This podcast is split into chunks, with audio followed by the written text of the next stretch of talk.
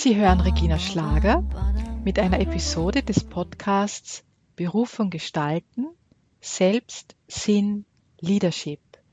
Mehr Infos auf www.reginaschlager.ch. Heute hier bei mir zu Gast Cornelia Schweitzer. Sie ist Inhaberin der Buchhandlung am Hottinger Platz in Zürich. Nach der Ausbildung zur Buchhändlerin arbeitete und studierte sie in Canterbury und leitete später zwei Buchhandlungen in Zürich.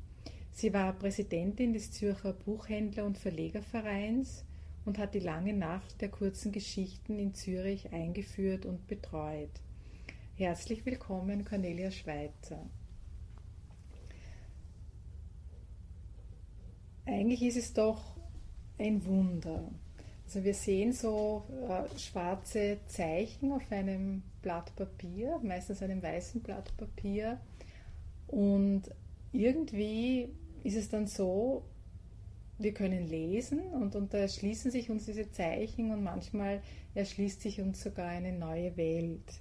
Und ähm, ich erinnere mich noch ziemlich genau, also wie ich sechs Jahre alt war, das war so die erste Klasse, äh, das Weihnachtsfest und ich habe ein Buch geschenkt bekommen. Und das hat sich genannt ähm, Hellgrün ist nicht himmelblau. Ich habe es immer noch, es steht noch in meinem Bücherregal.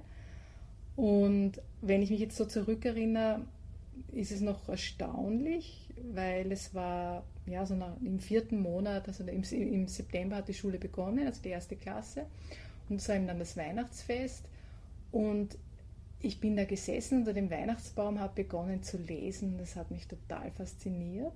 Und es hat mich aber auch mit, ähm, mit Stolz erfüllt, ah, ich kann das ja schon lesen. Und ich, ich denke, vielleicht habe ich nicht alles verstanden, aber so wie ich mich zurückerinnere, war das einfach so, ich habe ja, ich der Geschichte folgen können und ich war, ah, also es war wirklich eine Faszination da und die hat mich seitdem auch nicht mehr verlassen.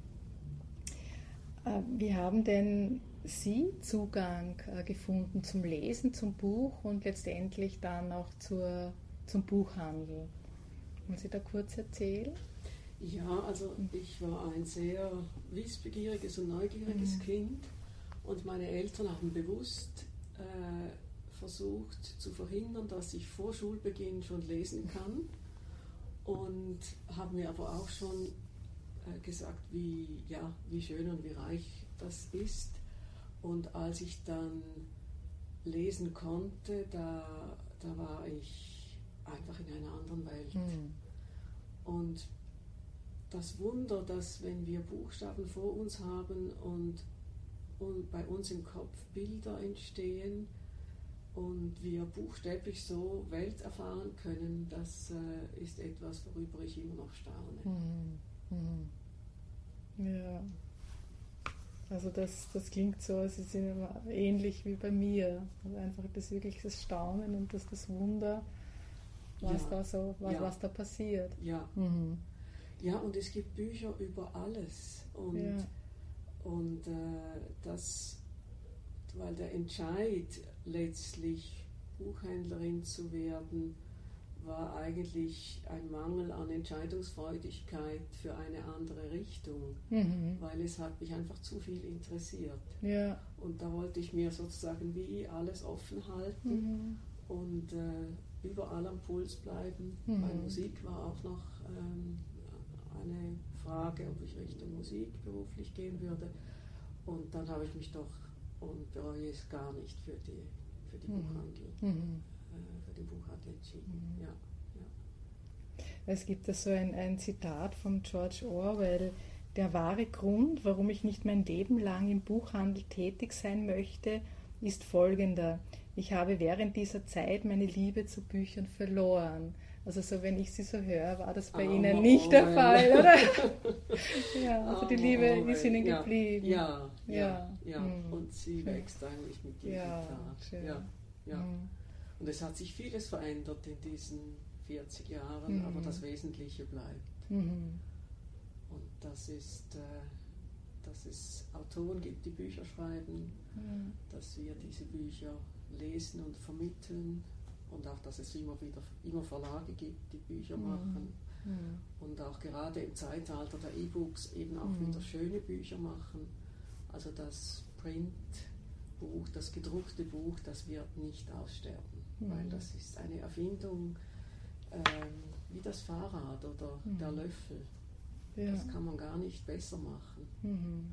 Und es ist unabhängig von Ort und Zeit und elektrisch oder nicht. Und das, äh, mhm. ja, das wird es immer geben. Mhm. Ja. Mhm. Ähm, da hat es ja schon in den letzten Jahren immer wieder Stimmen gegeben, das wird aussterben, das hat keine Zukunft, also das Printbook. Und Sie haben jetzt auch schon angesprochen, so in den 40 Jahren hat sich viel verändert. Ist auch die, die Buchbranche, wenn ich das so mitverfolge, schon so ziemlich in, auch in Veränderung, im Umbruch. Es gibt immer mehr eben was, was äh, Online-Buchhandlungen, wo, wo gekauft wird. Eben sehr viele auch, auch E-Books, sehr viel elektronisch. Und vielleicht jetzt so als Frage, was kann denn da, also Sie haben ja jetzt gesagt, dass, dass das Printbook, das wird, das wird nicht aussterben, das wird es weiterhin geben. Wie sehen Sie denn so die Zukunft so der lokalen Buchhandlungen? Also wir sitzen hier jetzt also wirklich tatsächlich in der Buchhandlung am Hottinger Platz. Ist Hottingen ein sehr schönes Quartier in, in Zürich. Und ich war auch schon ein paar Mal hier und schätze das einfach sehr, einfach in die Buchhandlung zu gehen.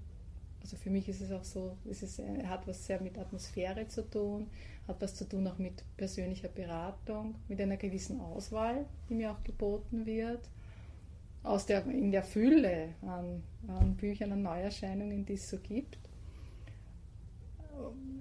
Also was ist denn so aus, aus Ihrer Sicht so ähm, das, was die, die, lokale Buchhandlung vielleicht so einen, Mehrwert bieten kann und wie könnte so die Zukunft ausschauen, wie könnte sich die Zukunft gestalten? Ich denke, das Wesentliche ist ähm, professionell, ajour, mhm. neugierig und mhm. ganz nahe am, am Puls der Zeit an allem mhm. zu sein, was, was da ist und was was sich bewegt. Und die Nähe zu den Kunden, wir kennen mhm. unsere Kunden, mhm. viele sind auch Freunde und Freundinnen geworden und oft kaufe ich ein Buch ein und weiß genau, das ist dann für den. Oh, weil er interessiert schön. sich für turkmenische mhm. Teppiche oder für ähm, isländische Fauna oder weiß was. Mhm. Und dann gibt es welche, denen kann ich das hinlegen und sagen, äh, es ist was gekommen für dich. Und bei anderen, da weiß ich, die wollen es selber entdecken und da muss, muss ich es irgendwo in der Buchhandlung mhm. äh, sozusagen verstecken und dann entdecken sie es und sind glücklich mhm. damit. Und es ist auch ein Ort der Begegnung, ein Ort, mhm. wo jemand hereinkommt und sich willkommen fühlt, mhm. wo man einen Kaffee trinkt, wo man nicht nur über Bücher, Gott und die Welt spricht, sondern auch über private oder persönliche Dinge. Oder jemand verabschiedet sich in die Ferien, damit wir wissen, er ist jetzt drei Wochen weg. Und äh, es, sind, es sind sehr viele auch in persönliche Begegnungen mhm. mit Menschen und Büchern. Mhm. Und das äh, ist das, was ich denke, was es eigentlich schon immer ausgemacht hat und auch jetzt. Mhm. Oder erst recht ausmacht. Ja. Die Kunden sind heute viel besser informiert als früher. Also es ist nicht mehr so, dass äh, die Buchhändler sozusagen das Informationsmonopol haben. Im Gegenteil, wir lernen jeden Tag von mhm. Kunden, die kommen. Und äh, sind, wir sind anders Partner geworden.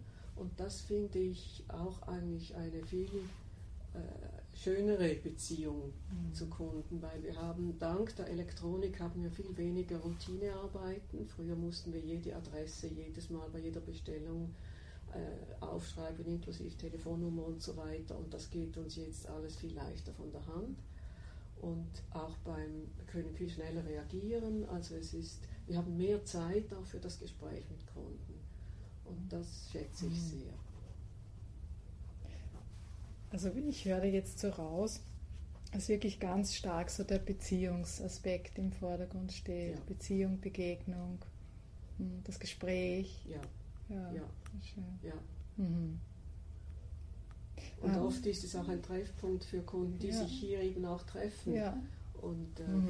wir, wir haben ja Tische, wo man sich als Kunde hinsetzen kann, wo Platz ist, wo man etwas lesen kann, Mhm. wo man einen Kaffee trinken kann. Mhm. Und das wird sehr geschätzt. Mhm. Ja. Das ist dann wirklich auch ein Treffpunkt so im Stadtteil, Ja. im Quartier? Ja. Mhm. ja, Mhm.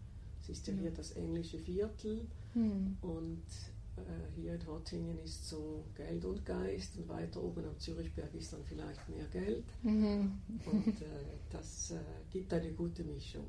Ja. Mhm. Jetzt äh, führen Sie ja die, die Buchhandlung, sind die Inhaberin. Ja, Das- ja. und seit ein paar Jahren zusammen mit äh, meiner Geschäftspartnerin Heidi Ja. Häusler. Mhm. Wir haben, die Buchhandlung ist ja umgezogen vor gut einem Jahr, hier in diesen Neubau, Mhm. immer noch am Hottinger Platz.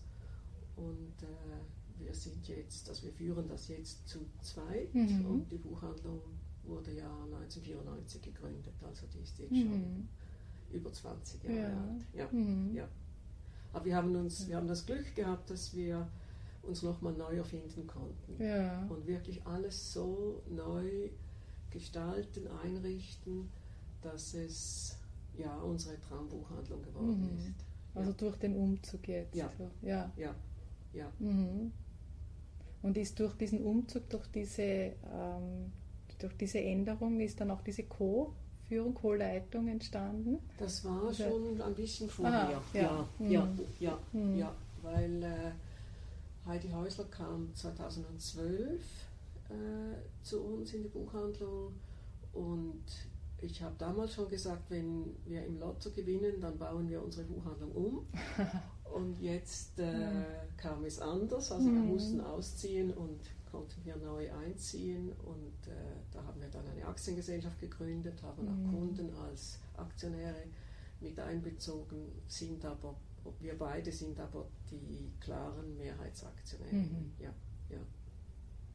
Was ist Ihnen denn als Führungskraft wichtig? Also ich denke, die Freude am, die Freude am Beruf,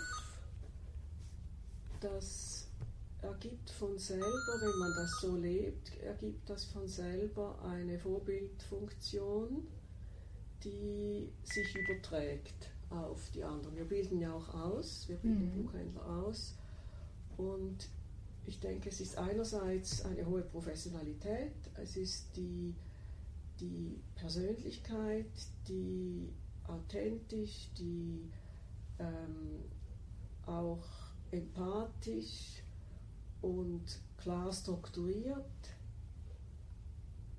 die vorausdenkt, die nicht nur einfach die, den, die Übersicht behält, wenn es auch einmal hektisch ist Mhm.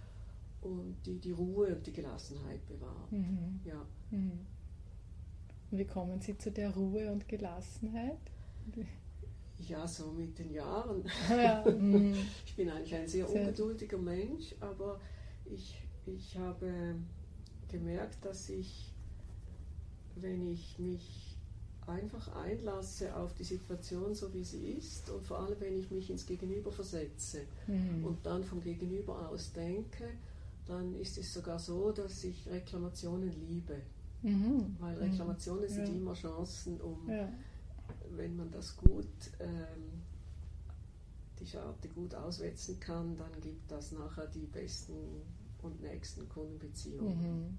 Mhm. Mhm. Und das, äh, dieses auch vermitteln oder, oder eine Situation klären und lösen zu Mhm. können, das mache ich gern. Mhm. Ja.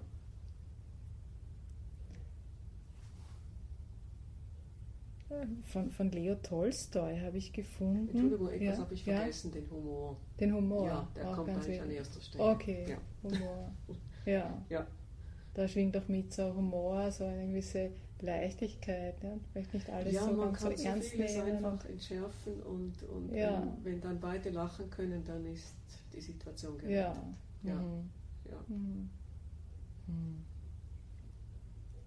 Ah, von, von Leo Tolstoi habe ich gefunden, äh, wir müssen aufhören zu lesen und zu reden, wir müssen handeln. Sehen Sie Lesen und, und Leben als Widerspruch? Also, Nein, überhaupt ja. nicht. Mhm. Überhaupt nicht.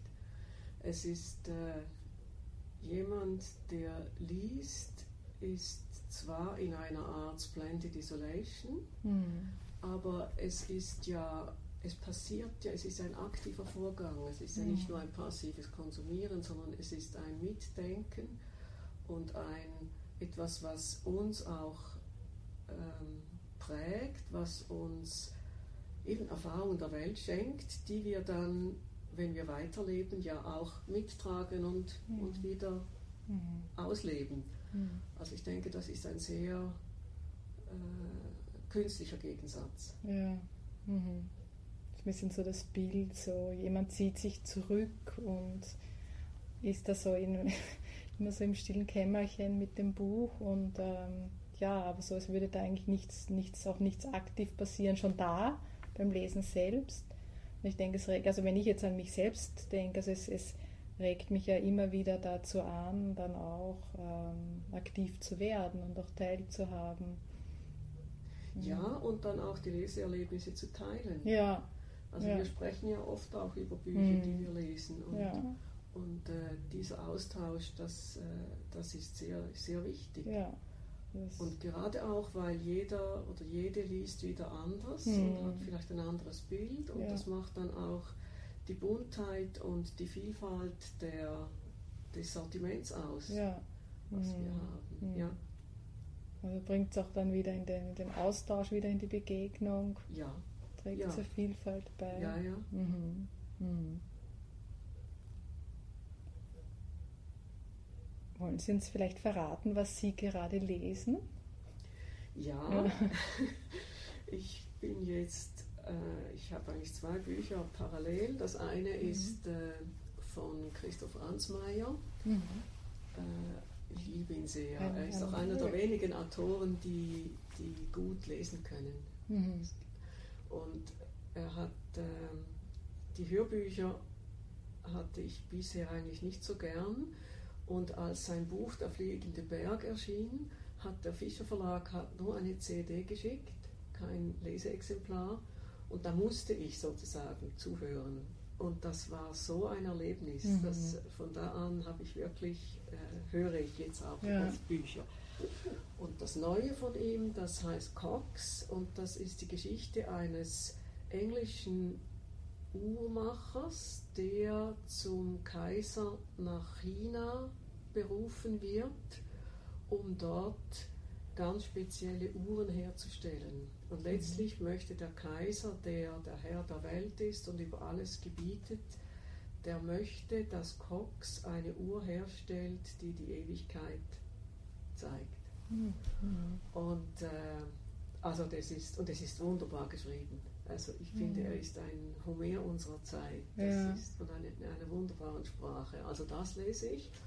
Und das andere ist von Heinz Bude. Das Buch heißt Das Gefühl der Welt.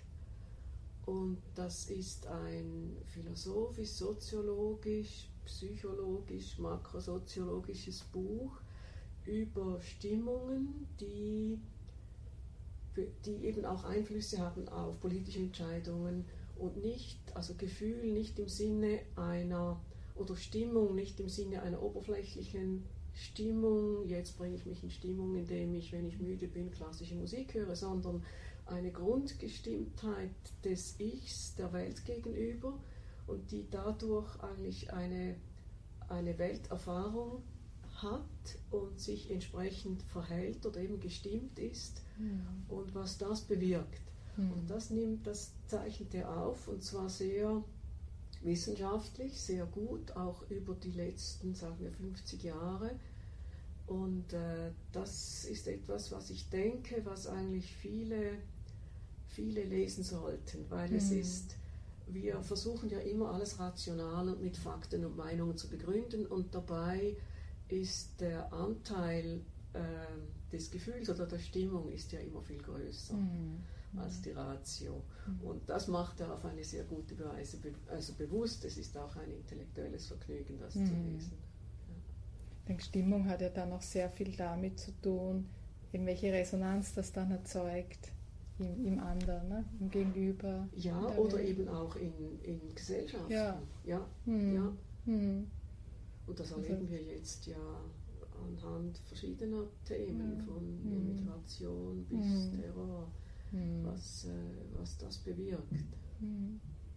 Was ist das ein, ein Buchtipp, den Sie unseren Hörerinnen Zum und Hörern Beispiel, geben ja, können? ja, Mhm. ja, ja, Mhm. ja. Und Ransmayr wird halt erst im Oktober erscheinen. Aha, der, ist noch nicht, ja. der ist noch nicht herausgekommen. Mhm. Ja, ja, Mhm. ja. Gibt es jetzt zum Schluss des Gesprächs noch etwas, was für Sie offen geblieben ist, was für Sie wichtig wäre, noch zu erwähnen, noch zu, zu erzählen? Also wichtig ist mir, dass jeder Mensch, der gerne liest, einfach irgendwo einsteigen kann. Weil es gibt manchmal Ängste, wenn man denkt, meine Güte, ich weiß gar nicht, wo ich beginnen soll und es gibt so viele, sagen wir Klassiker oder ja, ich bin sozusagen völlig hilflos, wie ich da beginnen soll und man kann Mhm. irgendwo einsteigen. Mhm.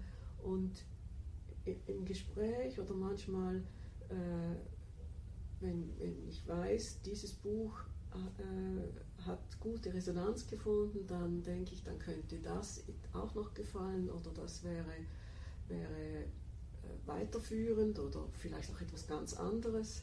Also ich denke, dass das Schönste und Wichtigste für uns ist immer, wenn das richtige Buch zum richtigen Menschen kommt Mhm. und zwar im, zum richtigen Zeitpunkt. Ja, Mhm. ja.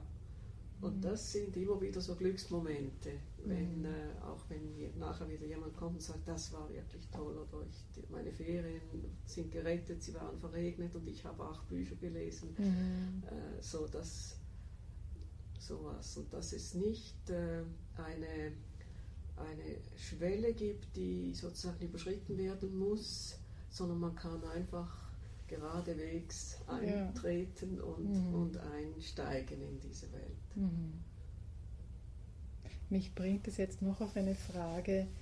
Ähm, ich, ich höre und lese immer wieder, dass sich ja in der, in der Jugend, also bei den jungen Menschen, einiges verändert und dass das Lesen nicht mehr so Priorität hat, also das Lesen von Büchern. Machen Sie da als Buchhändlerin so, also haben Sie da im Laufe der Jahrzehnte Veränderungen bemerkt? Ja, also es ist die Lesezeit an sich ist ja nicht zurückgegangen, aber es ist es wird gelesen auf iPads, Mhm. auf Smartphones und so weiter. Und es gibt dann so in der Pubertät vor allem dann die Knaben, die Jungen, die verlieren wir eigentlich Mhm. zu früh.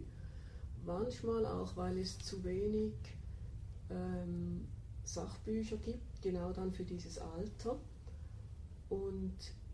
Auch, weil einfach andere Tätigkeiten, also Sport und, und andere Freizeitaktivitäten dann einfach attraktiver sind. Mhm.